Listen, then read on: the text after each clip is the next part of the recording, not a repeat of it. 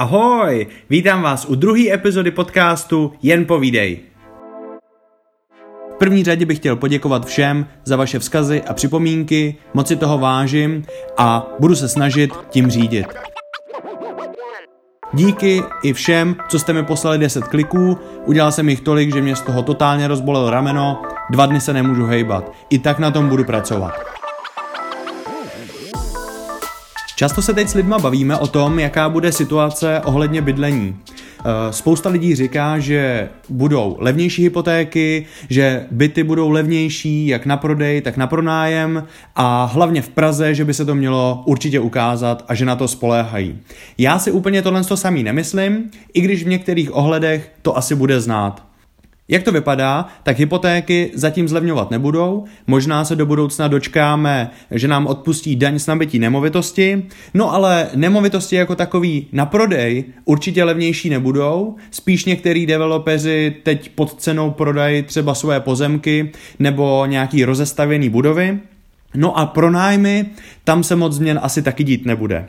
Nicméně, co se určitě změní, tak jsou ceny bytů na pronájem v Praze 1, to vidíme už teď a tomu bych se chtěl dneska věnovat.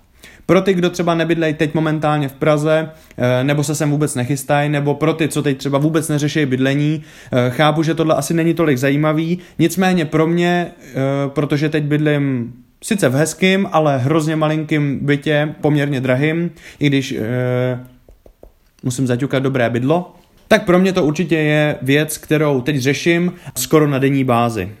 V číslech.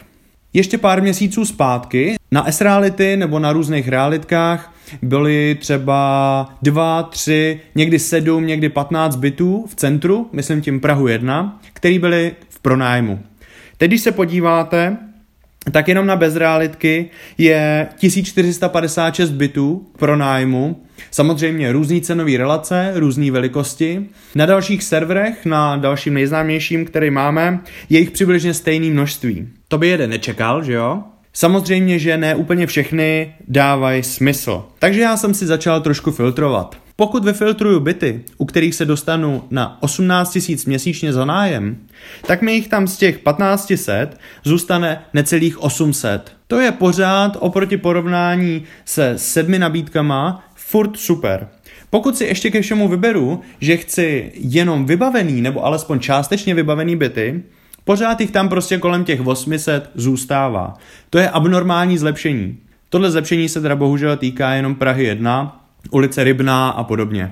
Když se podíváte na Prahu 2, třeba Vinohrady nebo Žižkov, nezaznamenáte prakticky žádnou změnu, jak v nabídce, tak i v cenách těch pronájmů. Šel jsem ještě dál, abych si proklepnul tyhle byty. Snížil jsem ještě cenu za nájem na 16 tisíc a hledal jsem jenom byty 2 plus 1, 3 KK, 3 plus 1, anebo případně větší, ale tam už samozřejmě takový výběr není. Během chvilky mi vyjelo 38 bytů na Praze 1, který se vešly tady do toho vyhledávání, tak jsem začal projíždět jeden inzerát za druhým. Některý byty psal nějaký asi šalamoun, protože e, nájem je třeba za krásných 14 tisíc, byt je to 2 plus 1, 70 metrů čtverečních, to si říkám, to zní skvěle. Akorát byt je možné pronajmout si pouze do konce června. Airbnb, klasika, jasně, víme všichni, Další inzerát. Byt 2 plus 1, podobný metry, asi 72, eh, za krásných 15 tisíc. 15 tisíc je ale první měsíc pro nájmu. Další měsíc pro nájmu už stojí 16 tisíc, další měsíc pro nájmu stojí 17 tisíc. A od září, pozor, byt je bez poplatků za 21 tisíc měsíčně. Poplatky v průměru 2 až 4, někdy 5 tisíc, Plus samozřejmě zálohy za energie, který si eh, ten člověk, který si to pronajme, musí převést na sebe. I když vyškrtnete tyhle byty, které mají úplně nesmyslné cenové podmínky, já to na jednu stranu chápu, když někdo koupí celý dům na Praze 1, asi ho to nestálo málo, potřebuje ty peníze nějakým způsobem vydělat zpět, Zůstane tam spousta bytů, které jsou pořád docela zajímavý. Samozřejmě nevíme, co máme ve smlouvě, ale Nedalo mi to a zavolal jsem do jedné realitní kanceláře a ptal jsem se na to, jak to teda funguje a co když se patření, které teď jsou spojený uh, s koronavirem, co když se rozvolní. No a z realitky mi bylo řečeno, že teď momentálně v tom není žádný fígl, že asi všichni vědí, že to asi jen tak nebude, ale že všechny byty, které on nabízí, jenom on jich měl uh, v nabídce asi 6, tak všechny ty byty jsou uh, jasně daný jenom na roční smlouvu, kterou už předem říká, že pravděpodobně nebude prodloužena, ale že v tom není žádný jiný chyták, že pokud chceme vystěhovat nějaký nábytek nebo nějaký postele, protože to mě pobavilo, protože ve většině těch bytů, jak známe Airbnb, není jedna postel, ani dvě postele, ale většinou pět postelí, někdy i osm postelí tam zvládli nadspat. Do bytu 2 plus 1, 70 metrů čtverečních, takových pohodových 8 postelí pro 8 lidí, normálně king size bed, tyjo, v ložnici dvakrát hned, proč ne? Zas pro někoho to může být zajímavý, eh, když se tam chce nastěhovat s kámošema, tak eh, no to bych radši nerozebíral. Takže pokud někdo teď třeba chcete jít do Prahy, nebo už bydlíte v Praze a chcete změnit bydlení a je vám jedno, že to bude na nějakou omezenou dobu, určitě je super tip podívat se na byty v centru. O to víc, pokud nemáte auto, protože tam už se vůbec nedá parkovat, tak je pro vás tady ten byt vhodný. Bude plně vybavený, luxusně vybavený, bude na skvělém místě, sousedy pravděpodobně nebudete mít, nebo tam s váma budou jenom rok. Musím říct, že se to určitě vyplatí. Co říkáte na měsíční dovolenou v centru Prahy? Ty byty nabízejí i k pronájmu třeba na měsíc, nebo že ten byt je v pronájmu jenom do konce července. Napadlo mě, pokud třeba máte rádi Prahu, teď je to hodně neobvyklý místo, díky tomu, že tady vlastně spousta cizinců není, nebo eh, víceméně všichni cizinci, takže Praha je hodně prázdná a pokud třeba znáte nějaký uh, kamarády z daleka, nejezdí často do Prahy, tak uh, podle mě je super věc si pronajmout jeden takovýhle byt, který je vlastně dost luxusně zařízený. Když si ho pronajmete na měsíc, zaplatíte 15 tisíc, k tomu nějaký poplatky. I kdyby to dohromady mělo být 20 tisíc, ale třeba když se vás tam po týdnu vystřídá 20, tak je to tisíc korun na člověka, týdenní ubytování, prohlídnete si Prahu, užijete si tady a zároveň budete mít památku na celý život. Když mluvíme o tom bydlení v centru Prahy, včera jsem se byl projet na kole, už zase fungují multisportky a od nás ze Žižkova, když bych jel na náplavku, tak samozřejmě tady ze zhora je to rychlejší, to bylo nějakých 22 minut, ale i zpátky, to znamená z náplavky, přes Karlín, jel jsem jenom po cyklostezce samozřejmě, tunelem nahoru a směrem na Žižkov, i tak jsem to zvládnul za 28 minut. 28 minut na kole, to je rychlejší, než když pojedete městskou.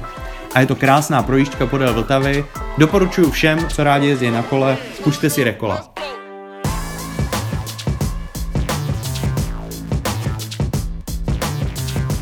V některých podcastech mě to asi bude táhnout k tomu, abych vám tady představil nějakou vážnou hudbu.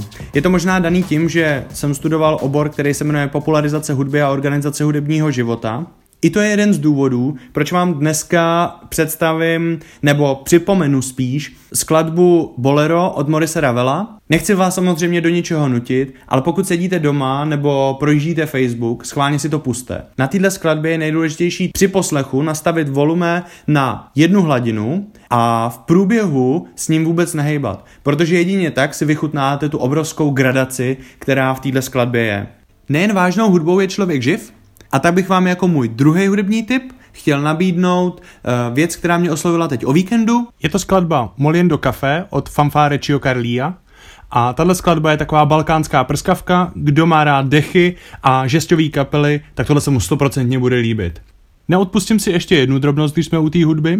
Poslouchám si takhle něco na YouTube a najednou začne hrát Vltava. Do ní začne mluvit Bartoška. Říkám si, co to sakra je? To je nějaká reklama? Koukám se na ty obrázky, co tam probíhají, říkám si, jo, dobře, Vltava, krásný pole, Bartoška, všechno příjemný. Cože, to je reklama na Penny Market? No, tak já doufám, že v mém věku ještě nejsem cílová skupina Penny Marketu. Ale reklama dobrá. To je pro tuhle epizodu všechno, ale poprosím vás, když najdete na nějakém inzerátu nějaký super bizárek, kde někdo pronajímá byt za třeba úplně nesmyslný peníze, ať už nízký nebo vysoký, anebo je nájem třeba 10 tisíc a k tomu dalších 10 tisíc poplatky plus energie, pošlete mi odkaz na tenhle byt, já ho budu sdílet na Instagramu a třeba se tam někdo z nás jednou nastěhuje. Díky, ahoj a za týden zase naslyšenou.